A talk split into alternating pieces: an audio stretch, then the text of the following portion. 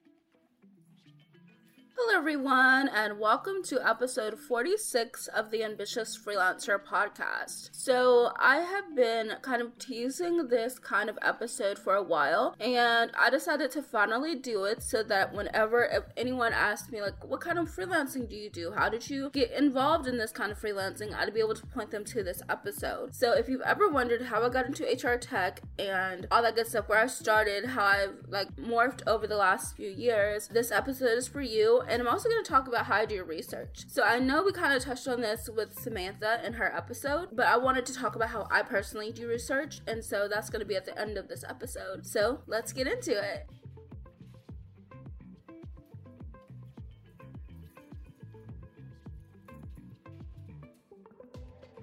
So, before we fully dive into today's episode, I want to remind you one very last time that this is the last week of Content Marketing Bootcamp in the Facebook group, and I'm probably going to, I might leave the videos up indefinitely, but I also might not. So, you want to get in the group. This week, we're talking about social media marketing. It's Thursday, so it's pretty much got two more days of Content Marketing Bootcamp, and then we'll be completely finished. This has been a wild ride, and I'd love for you guys to be able to actually see some of the stuff that we've been talking talking about. We've talked about all kinds of topics in this, and this week is going to be the end of it all. So I'd love for you guys to be in the group, and that's it. So now let's get into the episode. The main point of today's show is really all about how I got into HR tech as a niche and kind of where I've been like these last couple years, like how I've progressed and uh, where I see myself in the next couple years. I graduated graduate school in 2017. I got my master's in sociology in the summer of 2017. So, like August, I graduated. I was supposed to graduate in May, but there was a whole thing. I was lazy and I didn't feel like doing my thesis. So, I extended and graduated in the summer and defended my thesis in the summer. There was just a lot of drama in my department that I really shouldn't have been privy to. And for a while, I thought my path was going to be going to get my PhD and then being a professor. I also had just some different things happening. So, so around the time that I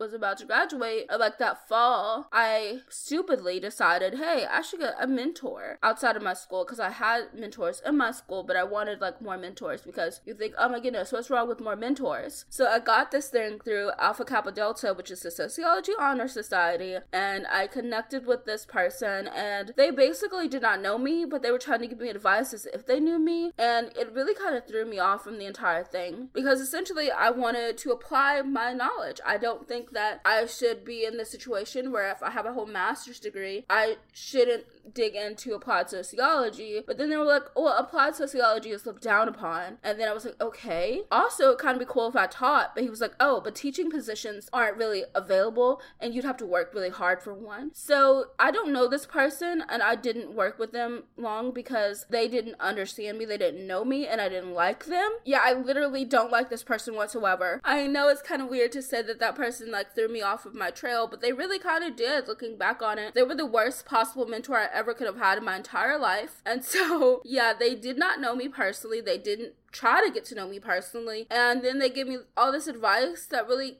threw me off from thinking, oh, maybe this isn't for me. And that's really sad when a mentor does that. So don't let a mentor do to you what they did to me. And don't seek out mentors, to be honest, because sometimes I love, like, I, ha- I love having a mentor and I had many a mentor. But, like, sometimes those programs are like, oh, get a mentor. Those aren't great programs to go through. And I don't know why I exactly did that, but I did. And so it really screwed me over in a way. And I don't blame AKD for having that kind of a person as a mentor because, you know, it was like a volunteer thing. But that person was not supposed to be a mentor. And I don't know if they mentor better at their school or whatnot because they were a whole full fledged professor and they were just a horrible person. And that is my mentor rant. So just be very specific about who you ask to be your mentor because some people are not great mentors and then they rub off on you. That was kind of my experience with sociology in the last year of that degree program. I just had a lot of drama at my school and a lot of drama just unnecessarily that I put on myself because I went after that mentor and then I just I was unsure. I loved my undergraduate sociology experience. I had some of the best professors. They were always like on my side and they always like, you know, worked with me and, you know, gave me great feedback and they were there for me a lot. I loved my sociology professors in undergrad, but as I got into graduate school and I still loved those professors, they were just flawed people. And I think that I saw it a lot more. I'm not saying that my undergrad professors were perfect. I didn't know them as well. I did get to know them a lot more in my last semester because I was working within the sociology department, but I knew them a lot less than I knew my I knew my graduate professors because with graduate school it becomes that like more crossover, I feel like. And also I feel like A State was just really bad at like having as much of that um disconnect. I don't know. I think even undergraduate students at A State had way more connection to their professors than they should have. And I don't know if that was just departmentally or just all of the departments, but I feel like there's a kind of importance of hiding things. I don't know, you don't want to hide things, but you don't need to tell everybody everything. And I feel like if you want people to have a good learning environment, it's okay to have a little disconnect. You don't have to bring all your drama to work. And yeah, that's just my take personally on things. So yeah, that's kind of my experience and what kind of drove me to think about something different. So the entire time I was in school from 2011, which is when I started college on, I was also blogging. So I started my blog in November of 2011, so it'll be nine years in November. And it's not the Happy Arkansan as it is today. It was called like, it was a Tumblr blog when I first started it, and I've morphed it and actually didn't become the Happy Arkansan until after I graduated college because it was college related at first. And so after I graduated college, even though I was going to graduate school, I didn't want to be the college blog anymore. So it changed to the Happy Arkansan in the summer of 2015. That was something I always did from like November 2011 on. So I did it all throughout graduate school. I did it all throughout college. And at the end of graduate school, I decided that, you know, I really like to write. Writing was one of my favorite things to do. And I wanted to figure out how I could write for a living. So after I graduated graduate school, I decided to just give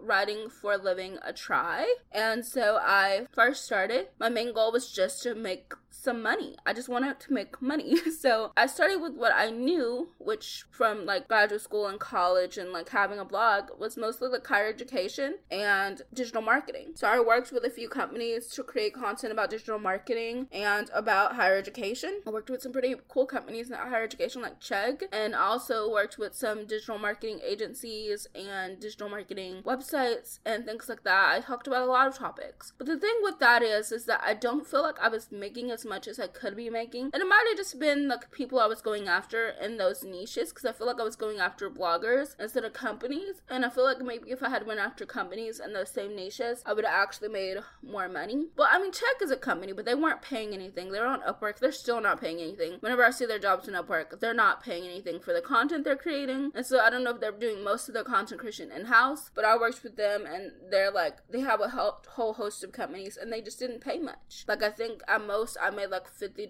Well, I at most I made like a hundred ish an article, but that was something that was really detailed and involved. It was a more research heavy thing. For the most part, I was making like $50 a blog post. So most of it was like very small scale stuff. I started with what I knew, like I said, higher education and digital marketing. And I worked those things for a while, but it just wasn't doing what I wanted it to do. So also in 2017, I found a company called Adventure and they had this Slack integration. They were in the HR tech niche. They were not expensive, you guys. They were not like paying me buku's money for a post. I was paid like $35 for a post. But the thing that really drew me to them is just it was interesting. It was interesting content and they were consistent for a while for a few months there. The first time I ran across them on Upwork, they were doing a post about open offices. And when I saw that, I was like, wow, that's interesting. I love open offices. I love, well, I don't love open offices. I love the concept of talking about open offices as a millennial. And so I literally just told them, hey, I'd love to write this post. I think I have a good angle about it as a, you know, a millennial and how I feel personally about open offices. And I think I can really bring a lot to this conversation. And so I actually ended up reaching out to someone I knew from a Twitter group, like the Twitter chats that used to happen back in the day. I had ran across her. She is amazing. Her name is Nicole, and she sent me some quotes from my article. So it was $35. Again, I was still getting paid $35. I think they gave me a bonus on that one though. So I think I got paid $40 for that one. And so I, you know, I gave my two cents. I got the person to include a quote in it. So I asked her about the topic and she sent me some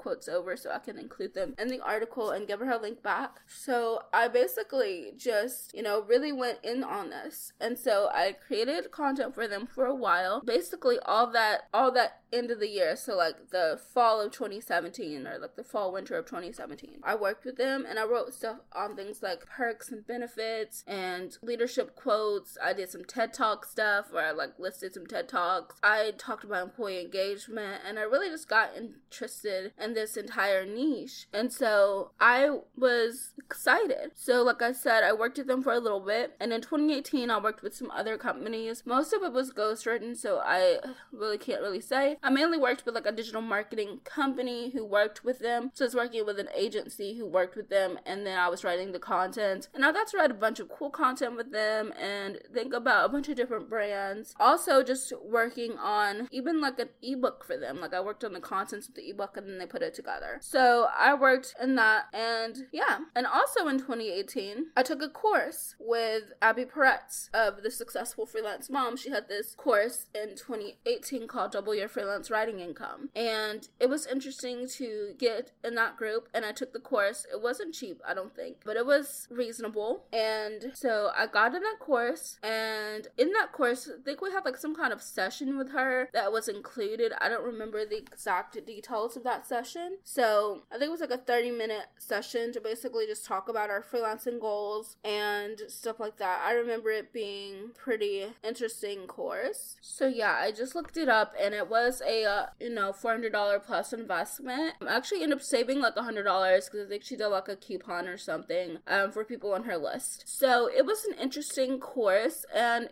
I don't know, it just I'm really appreciative that I took the course though because without that course I probably wouldn't have went head first into HR tech because on that call that we did that I did with Abby Peretz, she encouraged me to go after HR tech officially because at the time like i said i was in like three different niches. I was in digital marketing higher education and i was also in hr tech. So i had all this stuff going on and i wasn't really making lead leads ways with any of them especially not you know higher education or digital marketing because i wasn't really approaching the right people. So yeah in 2018 i decided at the end of 2018 i decided that hr tech would be the niche that i went after full force. And so i also connected with Workbright around that same time. I connected with them and I pitched them, and I've been working with them since like late 2018. And in 2019, I went full like force into it, and I've been working with them consistently since 2019. Like in 2018, I just did a couple of posts with them here and there, and then ever since 2019, the beginning of 2019, I've been creating like multiple posts a month for them, and then also doing like daily stuff on their social, and also I've been doing like lately. I've been like getting into doing their emails or one email for them a month. So I've been super into Workbright. And then I also found some work on Upwork around the same time. So some of those things I've been burnt by. I've been burnt by a lot of HR tech companies. So I'm not saying the niche is perfect, but I have been able to make some consistent like, you know, advancements. Now I work with companies like VidCruiter and Bonusly and Greenhouse and Workbright still too. So it's been really cool. I worked with some companies on Clearvoice, I worked with some companies on Upwork, but like I really have been recently just trying to do more pitching and pitching companies I'm super excited about. So in the Facebook group, I did talk about like the dream clients wish list. So I've been going through that, kind of making my own dream clients wish list and then pitching those companies in 2020.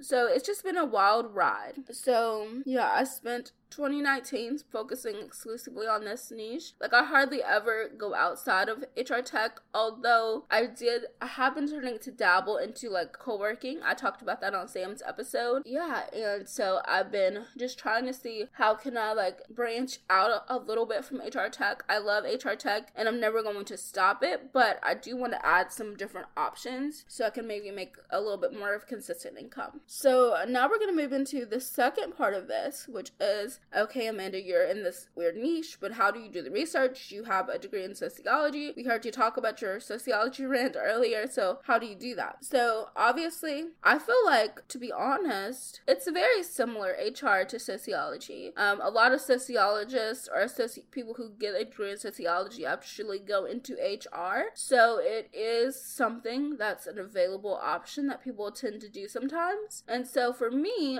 what I try to do is I try to, I don't like I said in Sam's episode, I don't talk about Max Weber all the time. I don't talk about these sociologists, but I do talk about a lot of the concepts. It's a way for me to apply sociology. Take that to that person who said applied sociology is bad. And so, or look down upon. Ugh. So I really don't talk about like the major concepts but I use a lot of the skills I learned in sociology, like writing and research, and also just the concepts of sociology. Sociology is the study of people in groups. So when you are doing stuff about HR, you're learning about people in groups. You're learning about how people work together or how people don't work together and how to create teams that work and how to create an, a company culture that helps people, you know, share their opinions and do great things, how to create a diverse workplace. Like all of these things are things that sociologists could study. There's a whole field of sociology about work and work life. So we have to be okay that sometimes maybe our paths are not the paths we thought they'd be, and that's okay.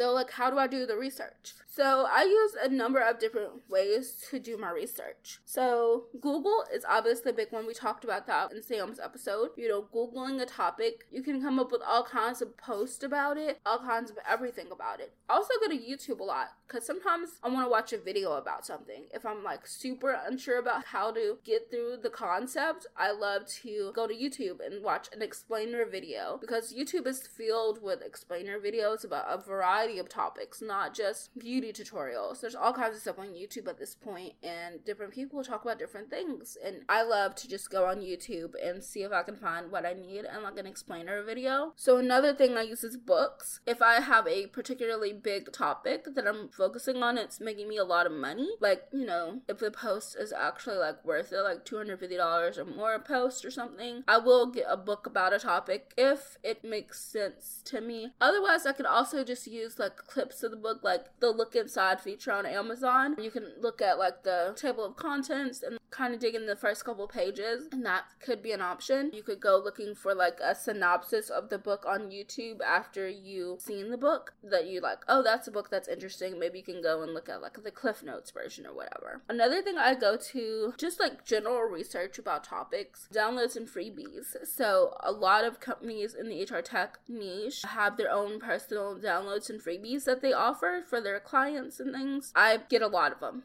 you know, if I can find something that's interesting to me, like employee engagement or, you know, diversity or something, I'll usually download the reports, download the freebies, download the ebooks, and also webinars because a lot of HR tech companies do consistent webinars for their people too. Um, there are virtual summits for HR tech and HR in general that I like to go to. So it's just a matter of like going to those places where you can learn more general stuff, but also more specific stuff. So specifically, you should go to like Google, get a like look at books, go to YouTube. But if you're like more general knowledge just about HR tech in general, because like I said, I don't really know much about HR in general. Those are where I go to like downloads and freebies and webinars and summits. So it's just a matter of like getting my research up in general, getting my knowledge up in general, but then also specifically for blog posts, there are places to go do that research. So another thing I like to do, if I spend a uh, consistent or like a, a, huge amount of time on one particular type of topic, like for instance, I really focused this recently for Bonusly on on how to do surveys. So and how to do specifically poll surveys. Like that's a very specific piece of knowledge. So I try to use that knowledge in other places. So this winter, I did a post with Greenhouse about you know how to do an inclusivity pulse check check in or like an inclusivity check in for the new year. And I did talk about pulse surveys using some of the research I did for Bonusly. It's just something I did. And also,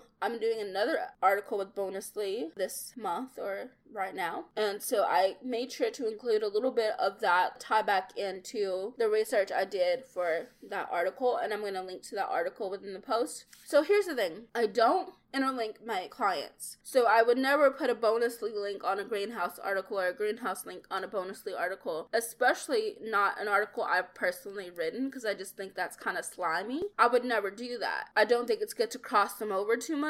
So I will use the research I did outside of those company websites just to make sure I'm not like any like weird thing happening. I don't ever want anyone to think that I'm a slimy person or that I'm doing it to like get backlinks from one company to another company. That's not what I'm doing here. I never link from Bonusly to Greenhouse or Greenhouse to Bonusly. You know, Greenhouse to WorkBright, WorkBright to Greenhouse. Like I would never do that. I use the other research I've done outside of those websites, so things like Forbes and Inc. and SHRM, so the Society for Human Resources Management. And so those are the kinds of articles I link to in those articles, not within my clients because that's just not who I am. So, another option or another example of this is that I wrote about how to help your employees have a productive summer or stay productive during the summer with Greenhouse. And then part of that was creating a summer schedule. So, for WorkBright, I created an entire article about creating a summer schedule. So, I went way more in depth in the WorkBright article because it was about one specific topic, which was should you create a summer schedule for your office? I talked about like the different types of summer schedules, and then I talked about the pros of a summer schedule, and I talked about how to make it work or whatever for your business. So I talked about all kinds of stuff with summer schedules. With the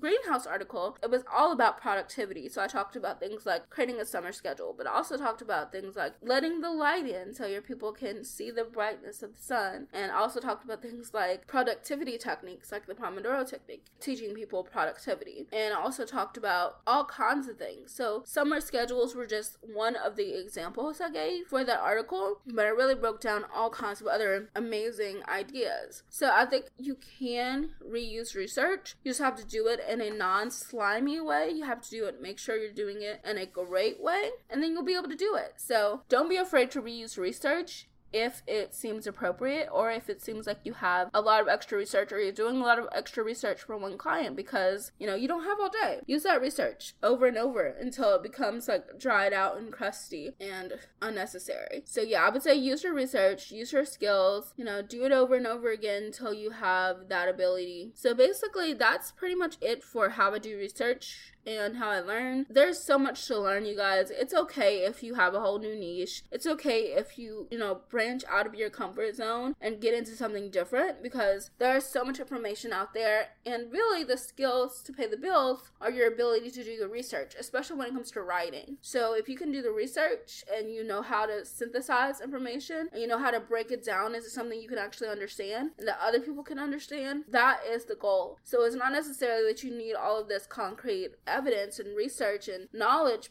to get started. Like you can, obviously, you want to make sure that you can do the research. So before you accept a position and before you accept an opportunity, make sure that you feel confident that you can actually get the job done because that's your job. But I mean, other than that, you don't have to know every single thing about every single thing because that's what research is for. So I hope you guys enjoyed this episode.